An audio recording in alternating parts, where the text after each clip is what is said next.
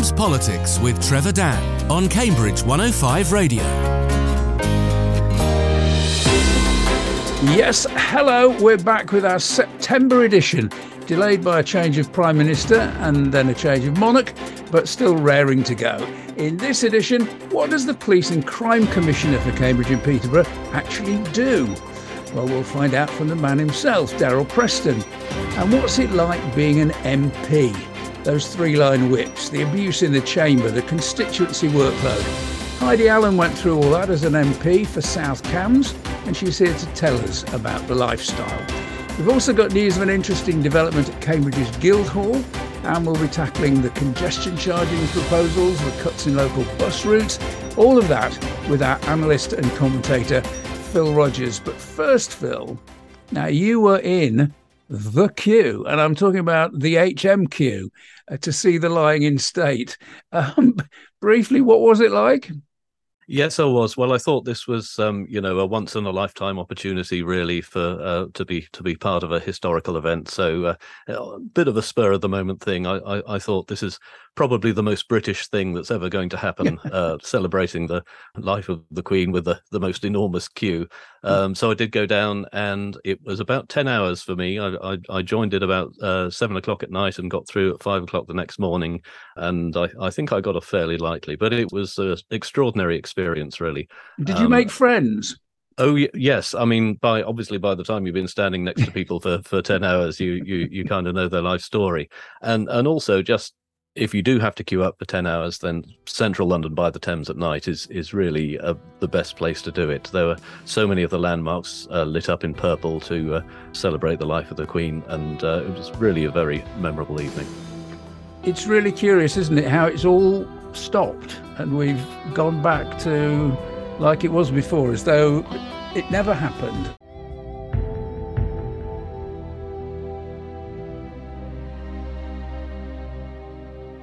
It's Cambs politics, and um, while the usual cut and thrust of local politics was suspended for a little while, the controversy about road pricing, that's this idea of five quid to drive into the city, has rumbled on. Anthony Browne MP clearly sees some political mileage in it. He's made a little video attacking the proposals. Um, Phil Rogers, I wonder how you think this is playing out. Well, the usual suspects are sort of having the usual opinions on it. Um, you, you've certainly got, uh, you know, people like the uh, the Liberal Democrats and the cycling campaign in favour, um, the Conservatives obviously against. But I have to say that the sort of overall reaction of, of the people in the middle, if you like, seems to be pretty negative on it. So we, we've got this very large petition. There are complaints like the hospital is in the zone, people who have to drive out of Cambridge for work will have to pay and the university park and cycle the park and rides themselves are outside the zone but the the university park and cycle is is within it. Um, a, a, lot of people just not very happy about it. And i think politically it is going to be quite challenging. We're seeing the council officers coming forward to defend it and the politicians being quite cautious. They're saying well we're going to consult we're going to listen to people we're going to see what the opinion is. So i think it's got a tricky route forward really I think it's going to run and run, isn't it? And it's not necessarily playing out on party political lines. I, I, get the impression that there are people on the left of politics saying, "Do we really want to be doing this?" Because it's it's not going to be a popular move, charging people a lot of money just to move around their town. Yes, I think certainly within the Cambridge Labour Party, there's a good deal of unhappiness about it. It's going to be very expensive for you know people who can only just afford to run a car as it is. So there's certainly going to be a, a lot of controversy about it for a long time to come. Across the city and South Cambridgeshire. Cambridge 105 Radio. It's Cambs Politics for September 2022. I'm Trevor Dann and I'm delighted to welcome to our studio the voice of the people. Not my definition, but the one on his website, the voice of the people. Darryl Preston, Police and Crime Commissioner for Cambs and Peterborough. That's what you are, the voice of the people. That's a pretty good job, isn't it? Well, I, I think so. I thoroughly enjoy my job. Um, and in what way do you speak for us? Well, the Police and Crime Commissioner is a relatively new institution. Before them, we had the, the old police authorities made up of uh, councillors and independent members, but, but not directly accountable for policing to the public. They weren't voted to do that job, whereas I specifically am. Um, within that legislation, it actually mentions that one of the primary functions is to listen to the residents and, and different communities, businesses, and to act on the concerns of residents, communities, and businesses. So, when this job description also says that you hold the police to account, does this mean that you are in any sense their boss? No, I think we've got to be really careful here. And this is the bit that I think people find confusing sometimes. Just a little bit about my background, Trevor. I was in the police for 30 years, uh, and then I worked for the Association of Police and Crime Commissioners. So that was my, my apprenticeship. To me, it's quite clear. The Chief Constable has operational independence. It is for them to decide how they deploy their officers and staff uh, and some of the priorities that they will be dealing with. And those priorities uh, will come from uh, government priorities, uh, they will come from their own local priorities, and from those priorities set in a police and crime plan, the police and crime plan of the Police and Crime Commissioner, uh, which I released last year. But the reality is here, um, those those boundaries can be a little bit grey. Government mm-hmm. are looking at this at the moment as part of the PCC review. Um, because there clearly is always that risk that a police and crime commissioner steps into that operational space. You know, there will be pressure on me from, from residents with concerns uh, in their local areas. We want to see more police here, we want this police station opened. That's actually the role of the chief constable. But I think I'm sorry to interrupt you, but I think there's another fear that people might have, which is that you might, in a sense, go native. That you might actually be the representative of the chief constable and the police force, uh, rather than the representative of the public, because you are, as you said, an ex policeman. And surely there's a bit of a kind of camaraderie still between you and the present policeman. Does that bother you that people might have that view? That's a really good question, not the first time it's been asked, actually. Um, I, am really clear on what my job is. As I said, I work for the APCC as well. I'm really clear on the roles and responsibilities of a police and crime commissioner and the job of holding the chief constable to account for the effective and efficient policing of, of our county. I'm really clear where those boundaries are. I think the chief constable is very clear where those boundaries are. And I'm very clear who my boss is. And my boss uh, are the residents, the electorate of this county. So, paint me a picture of a conversation between you, Darryl, and the chief constable. I mean, does he come along and knock on your door and say, you know, have you got a minute? Kind of sit there as though he's on trial, or is it a bit of a kind of arm around the shoulder? Let's go down the boozer and chat and see how you're getting on. So it's not the latter. It's a professional working relationship, and I, and I think I think we have a very good professional working relationship. But you know, don't don't get me wrong. One of the responsibilities of a police and crime commissioner is to appoint a chief constable, and if it all goes terribly wrong, it can be justified. Is actually to dismiss dismiss a chief constable as well. Well, I'd like to say we're not in that position in Cambridgeshire. I think we have a pretty good chief constable who's doing. A so you're not job. his boss, but you could fire him. Yes, within the legislation, absolutely. Okay, so that that's a role of considerable power is it not, over you know the conduct of of policing in the area that we all live in? Yeah, I mean uh, it's legislated. It is a role. Uh, yes, it, you could say it's power, uh, but like with anything, you know, you'd have to have the, the justification. You'd have to take this to a police and crime panel who scrutinise and support me. So you know th- that would be the nuclear option. That's when it's all gone wrong, and you, you know, and to some extent you don't want to be in that place. But you know, if you did have a chief constable who was really underperforming, well, I, I think our, our, residents, our communities would expect there to, to be a change at the helm. On the subject of, of, of that kind of issue, can I ask you what you think of the uh, behaviour of your opposite number in Nottinghamshire? This is the woman who has been fined for speeding five times while in the role that you hold, and she won't resign. What do you think of that? Uh, it's not a matter for me uh, whether. I know uh, it's not PCC technically resigns or not. But I what know, do you think, Darryl? I, that, I, know that, that she's right? publicly apologised. Uh, I mean, it's interesting. You, you, said about going native, and from a police perspective, of course, I you know I don't. I don't condone any law breaking, and, and, and speeding is, is breaking the law. Um, having said that, if you was a, a, member of parliament, you wouldn't necessarily be called upon to resign for for for um, you know breaking the law in relation to road traffic offences. But I just want to bring it back. I want to be very clear.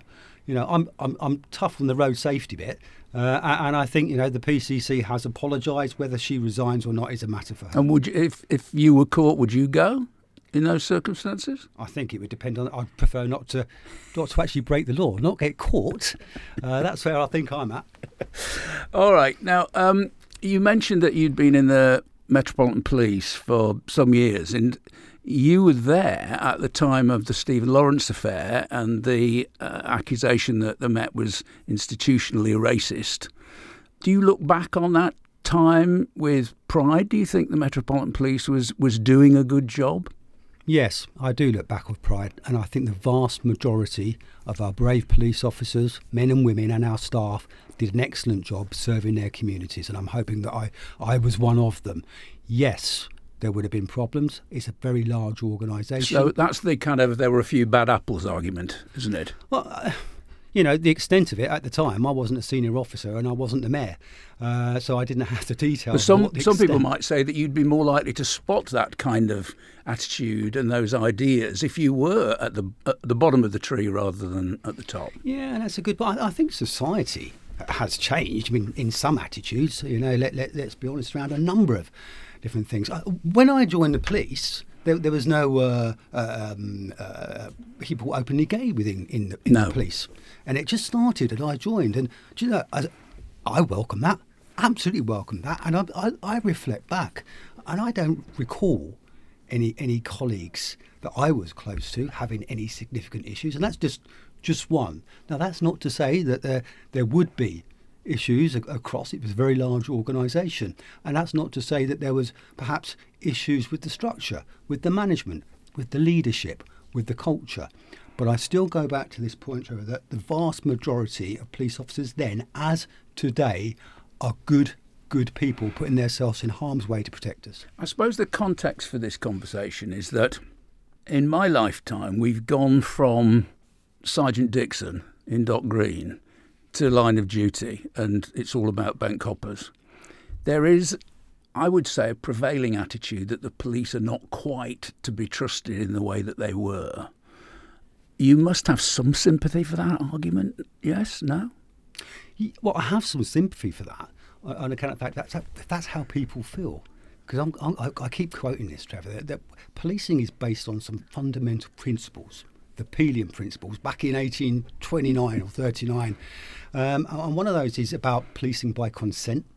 And that's why my police and crime plan, ethical policing, is there. You know, going back, yes, I was a police officer, but I absolutely recognise the requirement for the very highest standards uh, within our police service. Um, I know the chief constable does as well, uh, and that's why we will invest in, in anti-corruption uh, and those disciplinary areas because it's really important that we do so. Do you take a strong view on um, having a diverse police force, having you know women as well as men, you know black and South Asian people as well as white people? Is that is that whole recruitment thing important to you? Yeah, it's really important uh, because it comes back to that other Peelian principle. You know, the police are the public and the public are the police. It's got to reflect our communities, and I think policing has found that hard. Uh, many other sectors have found that hard as well. Uh, we're doing much, much better when it comes to gender now. In fact, I've been attending some of the recent passing out parades of our new recruits. I'm seeing on some of the courses there are more women than men. That's that's great because we need to get those those numbers up. Um, and, and when it comes to some of the, the ethnic communities, there are some that are more difficult uh, to, to reach out to, but there is lots of work going on there. Uh, if there's one appeal, I always I will, I'll always take the opportunities that you know there's so much policing can do, and they need to be doing more to recruit a diverse, more diverse workforce. Uh, you know, but I also wherever I go, and I, I, I go into lots of different communities, and my, my appeal and request is, well, come come and join the police. You know, let, let's let's work together. So, as you mentioned, this is a party political role in the sense that you have to stand as a member of a political party to be elected. I suppose you don't really, but you did. Uh, so you stood representing the party that has made substantial cuts to the police force in the last 10 or 15 years. How do you feel about that as a member of the party? Well, as a member of the party, I mean, I'll, I'll reflect on what we now have. It is a government who's made a significant investment in policing following those austerity years. I mean, uh, you know, I, okay, I, I'm a Conservative member, but we did have austerity. You know, an argument was is that we needed to do so. Uh, you know, we were in dire straits as a country economically, and that needed to recover uh, so that we could invest in our public services. And I, I firmly believe that was the right thing to do.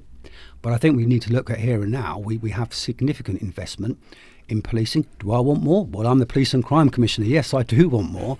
Um, but we've got a 20,000 police officer national uplift, and there, there's no messing around with the numbers. That's the facts, and that's been funded. And you do lobby your colleagues in the party in in government. Absolutely, yeah. Um, you know, hotline to the policing minister and the Home Secretary, and and I, I'll be really clear you know, when we're talking politically as well. I said before who my boss is. My boss are the residents of, our great county, uh, and I will I will fight for them first. So I'll give you an example. Uh, I have said this before. Uh, Cambridge Constabulary is one of the, the worst, poorest funded um, police forces in the country. Uh, yet, you know, we, we still, the Chief Constable, I th- still think, does a pretty good job in keeping us safe. But that's not fair. And I, have lobbied, I've lobbied this government. Uh, to be fair, that funding formula has, has been there for successive governments.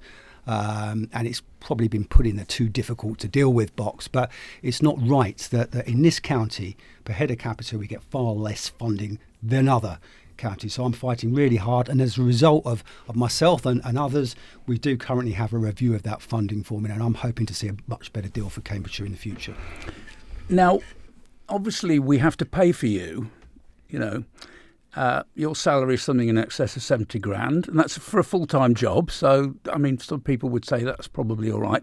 But I noticed looking at your website, you have 15 staff, including a business support officer and a head of business development and a director of commissioning and a communications and engagement manager.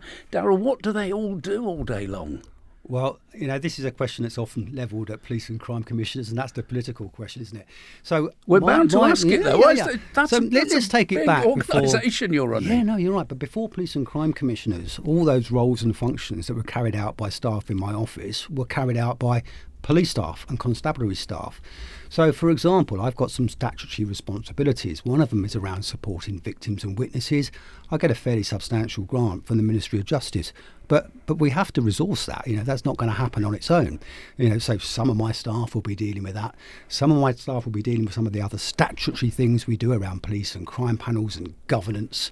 Um, but here's the other thing: if you look at the the, the, the, the cost, and no doubt you've done your, done your maths there, you know, just over a million yeah. pounds. My, my staff bring in far more than that in, in funds from central office by the great work they're doing, putting bids in. so is that what you mean by business development? Which it's not the same as a kind of sales operation that you would have in a normal company, is it? No, no, not not quite the same. Not quite the same. You're quite right there. But uh, as I say, so you're seeking funding, or, or your people are seeking funding from other agencies, including government. Yes, we are. And we do a really good job at it. You know, in, in the past year, we've brought in far more money than actually what my office costs, and that's money going directly out to keeping our communities safe. And I'm really proud of that. And one of the little thing I just wanted to uh, tease out is uh, looking at the way the votes fell in May 2021. The election was won by you, um, but you didn't do very well in Cambridge. In fact, you came third, quite badly third. And so there would be an argument to say that the people who elected you are largely the people of Huntingdonshire and Fenland and, and Peterborough, not so much the people of the city of Cambridge. So, what would you say to people sitting around us where we are now for whom you were, were not the preferred candidate? Well, well, I'd say to the great people of the city of Cambridge that it's irrelevant whether you voted for me or not. I'm still your police and crime commissioner, and my number one priority is keeping you safe. I mean, I've spent a lot of time in. In fact, we talked about being in the police. I was in the police at Parkside. You know, my children were born at Addenbrooke's. It's a city that I know well and that I love. Um, we're making investments in, in some projects there. In fact, just just following this uh, interview, I'm up the road there to, to meet some colleagues, and we're investing in some youth activities around the skate park there, which people have been fighting for, and that's out of money from uh, proceeds of crime, you know, money taken from criminals in the first place, and putting it back into the community. Um, and I'll, I'll, say this as well: yes, it's a political role, but I've got some pretty good relationships with uh, our local councillors uh, and the mayor of Cambridge as well, who I was sitting down with the other day, and I, I believe we work together. Um, but you know, I, I, I, take the point. You know, we, we I, am an elected. Uh, it, it's clearly up to people which way they vote. I mean, let, us be honest, as a Conservative, it's going to be more difficult in, in Cambridge maybe than in Fenland, but to, to me, that's irrelevant. And the, the other thing I'd say, I, have actually spent quite a lot of time canvassing and knocking on doors and talking to people in Cambridge. You know, sometimes that's probably a bit of a shock there. I'm as a Conservative knocking on your door, but you know, I'm, I'm not there to talk politics. I'm, I'm there to talk about, you know, you know, keeping our communities safe, policing, and, and what my role is. And I genuinely, I think it goes down pretty well. One final thing there's been a report this week about the increasing gun crime uh, nationally, not curiously in London, where it seems to have gone down. The east of England is one of the areas where it's gone up, arguably doubled. Um, your pledge to keep crime down, why is gun crime going up? Well, I, I, haven't got the figures for Cambridgeshire, but I, I, don't think we've seen a significant increase here in Cambridgeshire. And in fact, in, in Cambridgeshire, yes, you know, we, we have some some you know sig- significant issues on occasions in relation to county lines and drugs and, and but nowhere near nowhere near some of those metropolitan uh, cities and, and, what's going on elsewhere. There, there's plenty of reasons and research. In fact, I was a policy lead for serious violence in a in a previous role. Um, you know, a lot of this is is when it comes to firearms offences, it's around drugs and it's around county lines. There is significant investment from government around this. Uh, the constabulary it, it's a it's a key priority to tackle that that gang county lines uh, and, uh, and and firearms offences. But you know what what I would say is that when you're dealing with a very low data set, so here in Cambridgeshire we have very few firearms and, and gun crimes and, and um, homicides, fortunately and thankfully. But when you're dealing with such few, you know, what one or two can really skew those figures. But it's really important that we stay on top of it. Okay, so final thing how do people reach you if they have an issue that they think you could resolve for them? Well, if they go onto my website, which is just putting Cambridgeshire PCC, we will come straight up there. Um, I've actually been, I've, I've, I've, had a number of people say how easy it is to contact me and how grateful they are that my, and we talked about my team there, we get back to people. You know, we don't just let them hang in. So uh, they, they, can either do it by telephone, they can do it by email, uh, or, or, through the contact list there as well. And I, I make this plea, please do contact me in the office. Um, I, have I've yet to turn down talking to anybody in our county. I'm, I'm trying to make it 100% throughout my term, but um, I, I, I enjoy talking to people because you get really really to understand. Well, thanks very much for coming in and talking to Cambridge 105 Radio. That was Darryl Preston, who's the Police and Crime Commissioner for Cambridgeshire and Peterborough. Thank you, Darryl. Thank you very much, Trevor. So there we are, Phil Rogers. He's the Police and Crime Commissioner. Are you any the wiser about what he actually gets up to? Well, it's interesting, isn't it? I mean, lis- listening to that, it's certainly clear that it's not really nearly as political a role as, as say, the mayor. I mean, they they were elected at the same time the Labour mayor got in by a narrow margin, and, and the Conservative Police and Crime Commissioner only got in by a fairly narrow margin as well. But really, it's much more about the sort of relationship with the Chief Constable and representing what people are saying. But there's also a good deal of, well, that's an operational matter coming through, I think. And uh, we when whenever there's sort of something controversial going on, it seems to be the responsibility of the uh, of the chief constable and the the operational side. So I do think the jury is out on on how effective PCCs are in general. Here's Junior Mervyn on Cambs Politics.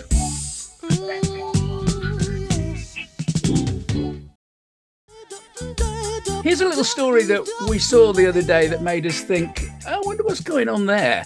Council Mike Davey, who's um, Labour representative from Petersfield, one of the also executive councillor for finance, he can tell us this is about the Guildhall and the ground floor of the Guildhall, which are going to let out for shops and a cafe and all, all that kind of thing. What's all that about, Mike? Good afternoon, Trevor. I, th- I think we were very keen post the pandemic to look at how we used all our properties across the city. And it became apparent for some time that we can't and won't be using all the Guildhall.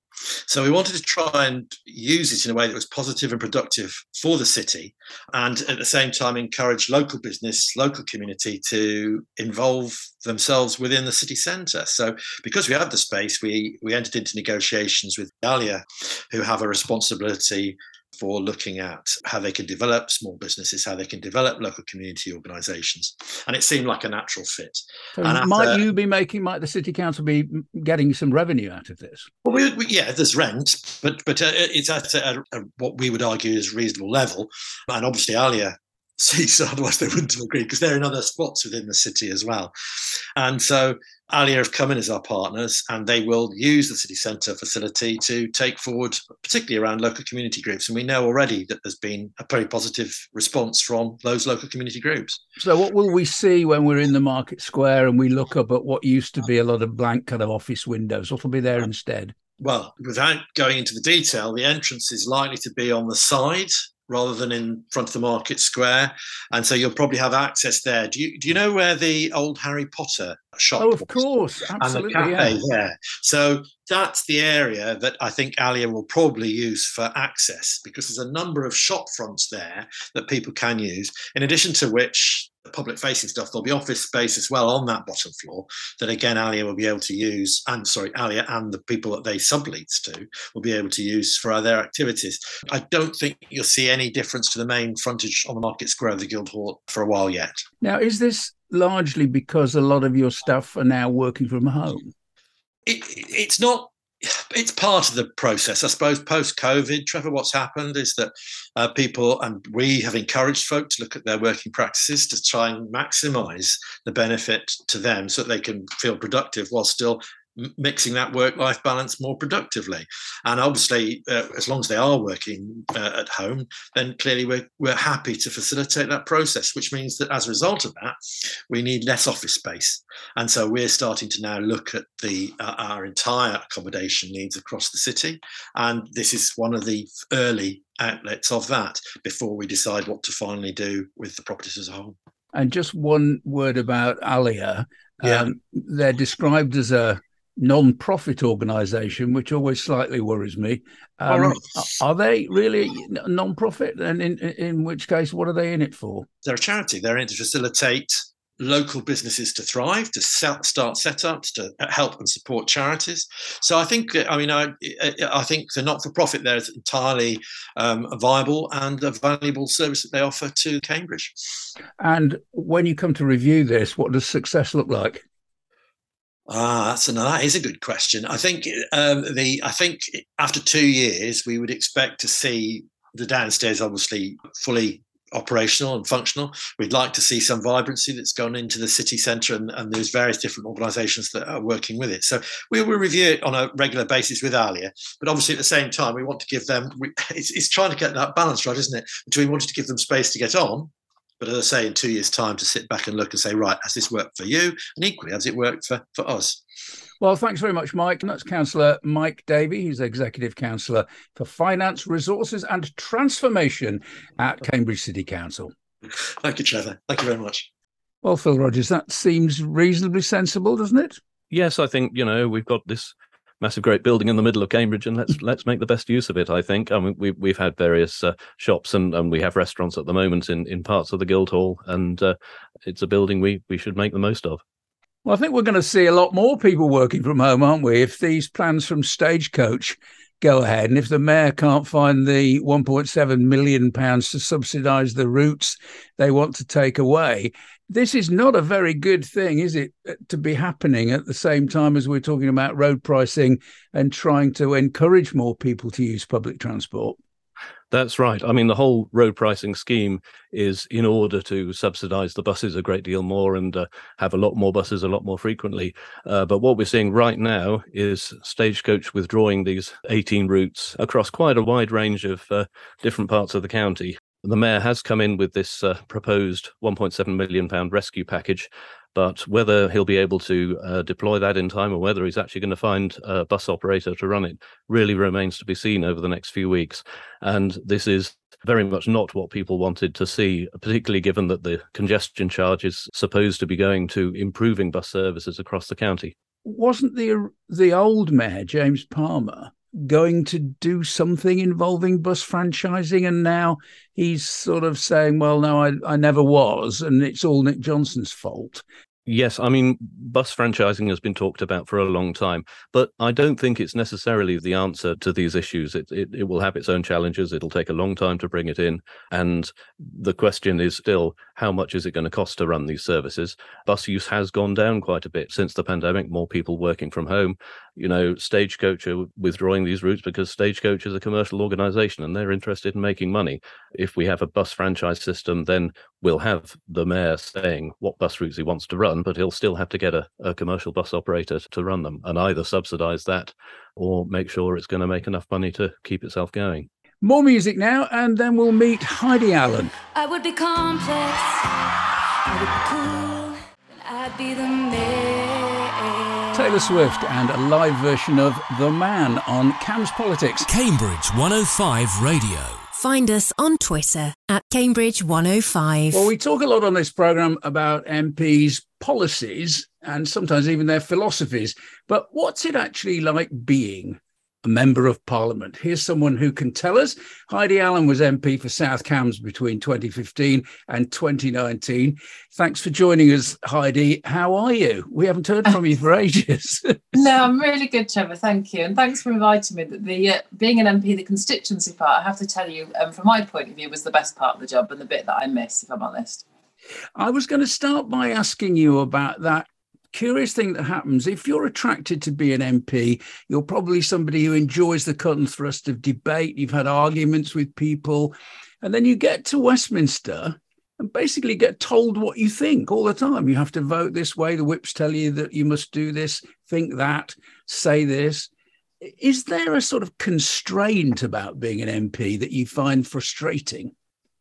So being told what to think and what to say, that's a memo I think I never got, Trevor. That was uh, that was the bit I never quite got the hang of. And I tell you what, if I ever went back, I wouldn't next time either. Um, but, but you are absolutely right. That's kind of how it is, and that was the biggest shock to me. I'll be honest when I arrived, um, because I wasn't expecting that at all. Um, although anybody that will know me knows I got into politics um, quite impulsively and very quickly, not having a political background.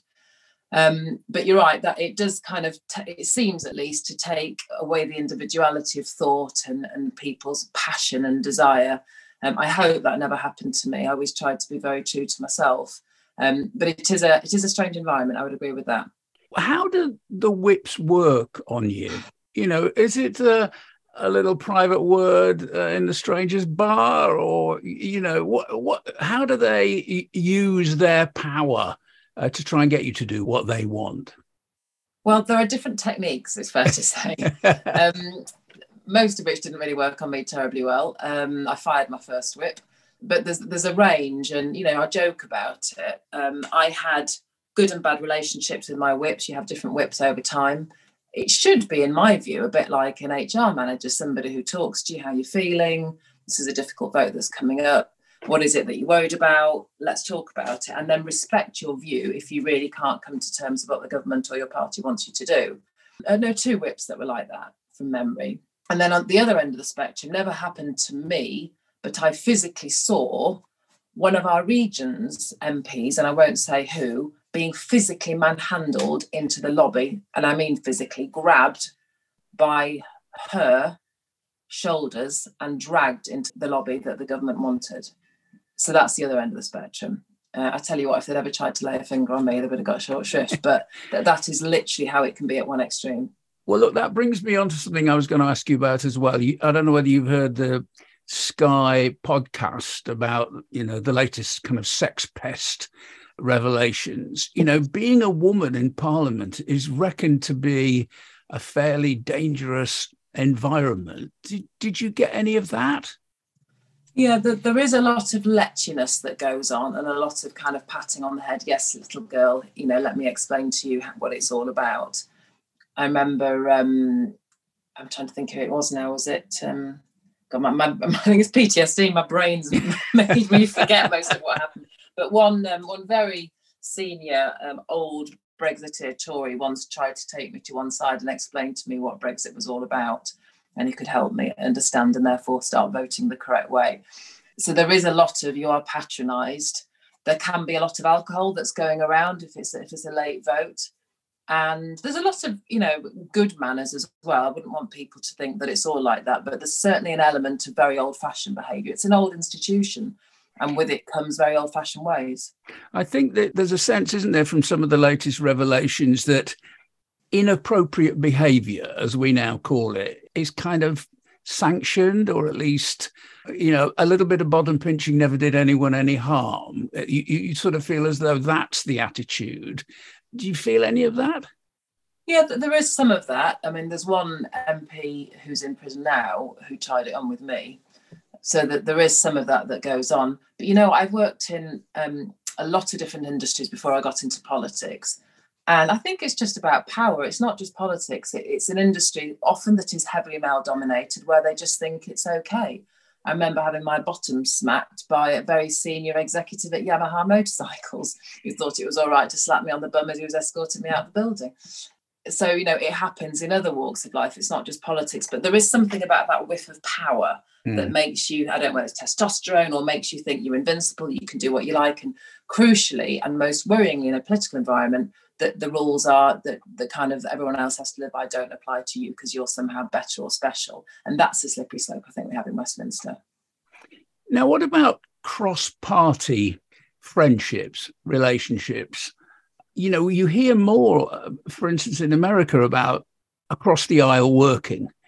In Westminster, it seems as though, you know, if you're a Tory, and you're even seen with somebody from the Labour Party or the other way around, that your career might be finished. You know, is it possible to make uh, friendships across the aisle?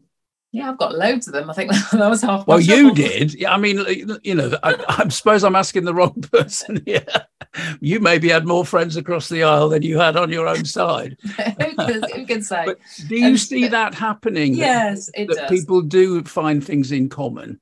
Yeah, I think there's there's there's a couple of things there. Friendships are friendships, and they should be just because you have I don't know a love of dogs in common or whatever it might be. You know, and late nights do you know you chat. So you know there are pro- proper what I would call normal friendships where people have things in common, but there are also common um, themes and passions that people work on. And select committees are a really good example of that because select committees, of course, are comprised by a blend of MPs from different parties and you would have MPs, you know, who are particularly interested in that topic, and collectively, to more or less of a degree, they will be grilling a minister at, you know, a session about a topic that they're interested in. So that gives commonality. Although that ability to kind of engage with the opposition, if you like, and have shared common interests and, and bring the government to account does seem to be more required when you have been a minister and then um, sacked it seems that people's ability or MP's ability to talk to others and take a different view to the government appears to increase. I can't imagine why that is when you realise your career's on the way out and you don't need to play the game anymore.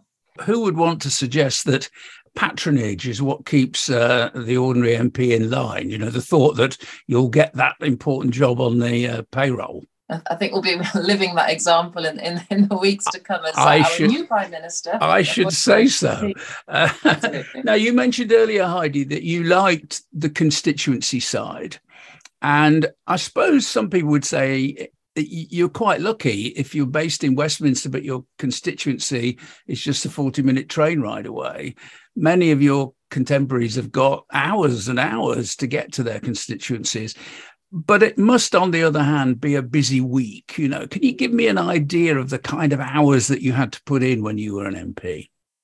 You're right, and it is busy. And you know, I deliberately selected a constituency that would allow me to come home when the option was there, um, because I I didn't want to lose sense of who I was, and you know, being a normal person, seeing my husband in the evenings, that that seemed to me to be quite a good way to keep your feet on the ground. But you're right, some MPs would be hundreds of miles away. I used to feel for some of the SNP um, MPs who represented out of flung islands who had, you know, two aeroplanes, a ferry, and a, and a taxi, who knows what to get home. But, you know, on an average week, I wouldn't get home every night. You know, the last year for me was different because you'll remember it was the Brexit stalemate period where there was literally nothing going through the Commons and I could get home most nights. But ordinarily on a Monday, last votes um, will be about 10 o'clock, 10.30 at night. And if there were multiple votes, they could go on for an hour, hour and a half. Um, Tuesday and Wednesday would be closer to a 9, 9.30 finish. Thursday, you're lucky if you can get away at 6. So they are, it is a peculiar kind of week. And then on top of that, as well as the, the hours where the Commons is operating, if you like, you have all the select committees, you're meeting organisations, you know, be talking for me to charities or my constituents, perhaps who travel down if they couldn't wait until the surgery when I came home, who travelled down to meet me. So it would be you'd be kind of starting emails, of course, goodness me, let's not even start talking about emails and the amount of reading you had to do. But your day would start, I don't know, 7 a.m. earlier if you're doing the Today programme, if you got to be, you know, doing some kind of press beforehand. And if you're in bed by 12.30, well, it's been a good day. So very, very long days. Um, and then weekends, you'll have a surgery perhaps. This time of year for me, would have been opening fates and zooming about all over the constituency. Fridays would be very busy trying to pack in as many visits as you can. So it really is a seven day a week job and very, very long hours if you do it properly, in my view. All MPs say when they're elected that they want to represent all their constituents. Now, is that possible? As a Tory, do you feel equally well disposed towards, you know, a Lib Dem voter or a Labour voter? C- can you toss those kind of party loyalties aside once you are elected? I think you should. I mean, it's it's practically not, of course, not possible to represent every single person, every single view, because unless all thirty thousand of them email you on every topic, you're never going to know everybody's views. And some people are more interested in some things than others. But what I think you have a duty to do is to listen. If a constituent gets in touch with on a topic, doesn't matter. You don't ask them. You know, before I answer your email, will you tell me how you vote, please? I mean, absolutely not. That's just that's not representation. But I think how you respond or how you vote or how you um, perhaps take up their concern with a minister or, or whatever the mechanism was, that should be done completely blind of politics. That should be about doing the best thing you can for that constituent. And sometimes it's telling them something well, I, I, don't agree with you. I can't vote that way, or I, you know, I, I, don't think the minister would help you with that. Whatever it might be, honesty is a big part of it, but none of it should be politically motivated, in my view. And is it true that you can get help for a constituent? You know, there Absolutely. is a sense, isn't there, that once MPs, particularly if they become ministers, which I know you didn't, but there's a sense that once they've drifted off into the Westminster bubble, they really forget about their constituents. You know, is it can you genuinely help somebody who's got a problem? One hundred percent. You know, and like any, you know, even if I had been a minister, even if the biggest, you know, chief exec in the world of a massive company has a big job, but will have a fabulous team. Okay, now as an MP and a minister, you are limited by what you're allowed to spend on staff, you know, and that's part of the public purse, and that's that's understandable. But I had a phenomenal team. My girls, as I call them, particularly Paula and Nicola and Natalie, who I had in Westminster, were as caring and worrying, you know, Paula and, Nicola would, would take shopping round to somebody's door if they knew that their benefit hadn't come through on time and they were going to have no food for their kids that night. So if you have a great team who has that passion, then I think it is possible, even when you have a big job, to still deliver a really cracking service to your constituents. Um, I probably got more involved maybe than I should do, which is why I found it so exhausting in the end. You know, I want to see the really difficult emails. Um, I'd get involved probably more than I should but everybody has to do the job differently. But can an MP get answers for you? Can they make a nuisance of whoever they need to make themselves a nuisance of to get an answer? Absolutely, they can. Now, since you left, I mean, you've been spotted around and about Cambridge doing all sorts of ordinary things like going to the click and collect at the supermarket. Oh, I've been spied. How does it feel being an ex MP? Is it like being somebody who used to be on Strictly Come Dancing, that people kind of vaguely know who you are, but they're not sure? Just the same, but without the fake tan. Um, just for the record, I always went to um, to Morrison's or Click and Collect Tesco. That, that's not a new phenomenon. I always used to do that. All busy people will know that they, they quite, quite often use those services. I suppose COVID happened literally the minute after I stood down You know, I was winding up my office. They gave you till the end of February, um, 19, as, um, 20 rather, as it was. Then, of course, the COVID restrictions came in in March, April, didn't they? Mm. So now I'm just emerging, like most people are just emerging in the last 12 months. And it, you, I can't pretend you don't remember what your job used to be because you are always a little bit alert when when I go out to supermarket or you know whatever running errands and things but by and large, you know, if people do come up to me and say hello, they're always very lovely. And they say, Oh, what you up to, Heidi? God, you look look better. you don't look as tired as you used to do. I lost a bit of weight. Um, so generally they're very kind to me. but you are a little bit always on edge. I can't pretend that you're not, but in a, kind of in a nice way. So I, I'm about to ask you then, what are you up to now? up to. I was supposed to get that life work, life work balance sorted, wasn't I, Trevor? I failed miserably yeah. to do that. Um, so I'm back in our manufacturing business almost full time. We've continued to grow despite COVID. Um, I'm the chair of Cambridge Housing Association. I work two days a week for the RSPCA. I'm doing a couple of um, political consultancy jobs, and I'm a, a trustee on um, a couple of poverty charities. So, and I'm a by fellow of Hughes Hall, one of the Cambridge uh, colleges. So, I've got a reasonable amount on my plate still. And are you still a member of a political party? I'm not. No, I had a green. I had a green poster at the last district elections. All I'm missing, I think, is Labour and UKIP, and then I've done the full. I've got, I've got my bingo card all ticked off. Thanks a lot, Heidi. See you soon. Bye bye. Well, Phil Rogers, do you fancy the job? Well, I think the my impression from uh, from what what we've heard from Heidi and from from other MPs as well is when when they're doing the job properly, it is an awful lot of work. I mean, MPs are paid pretty well. Uh, it's 84k for a backbencher, but frankly, if you've got the drive and determination and the skills to become an MP, you could make a lot more money than that with a lot less hassle in other areas. So I, I really don't think most MPs are in it for the money. Uh, I think they're in it because they really want to make a difference. And they actually can make a difference um, in many cases, particularly with the taking up casework on behalf of the constituents. One of the things that came out of that for me was that Heidi is quite stubborn and will not do what she's told, which of course is what makes her a great, I would argue, constituency MP. But she was never going to last, was she, in that hurly burly of party politics? Well, it was a it was a mad time in in, in British politics, and I mean, it is a shame she's she's she's not in the Commons now, and uh, you know we could do with more MPs who will uh, stand up to the whips a bit.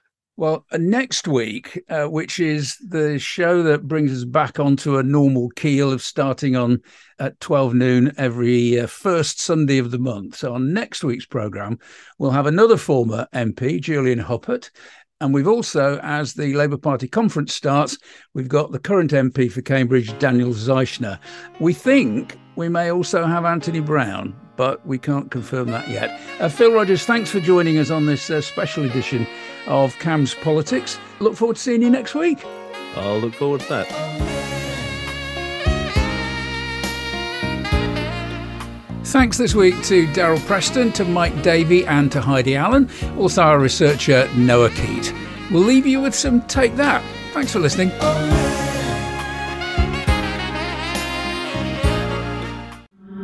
On your radio, mobile, and smart speaker. This is Cambridge 105 Radio.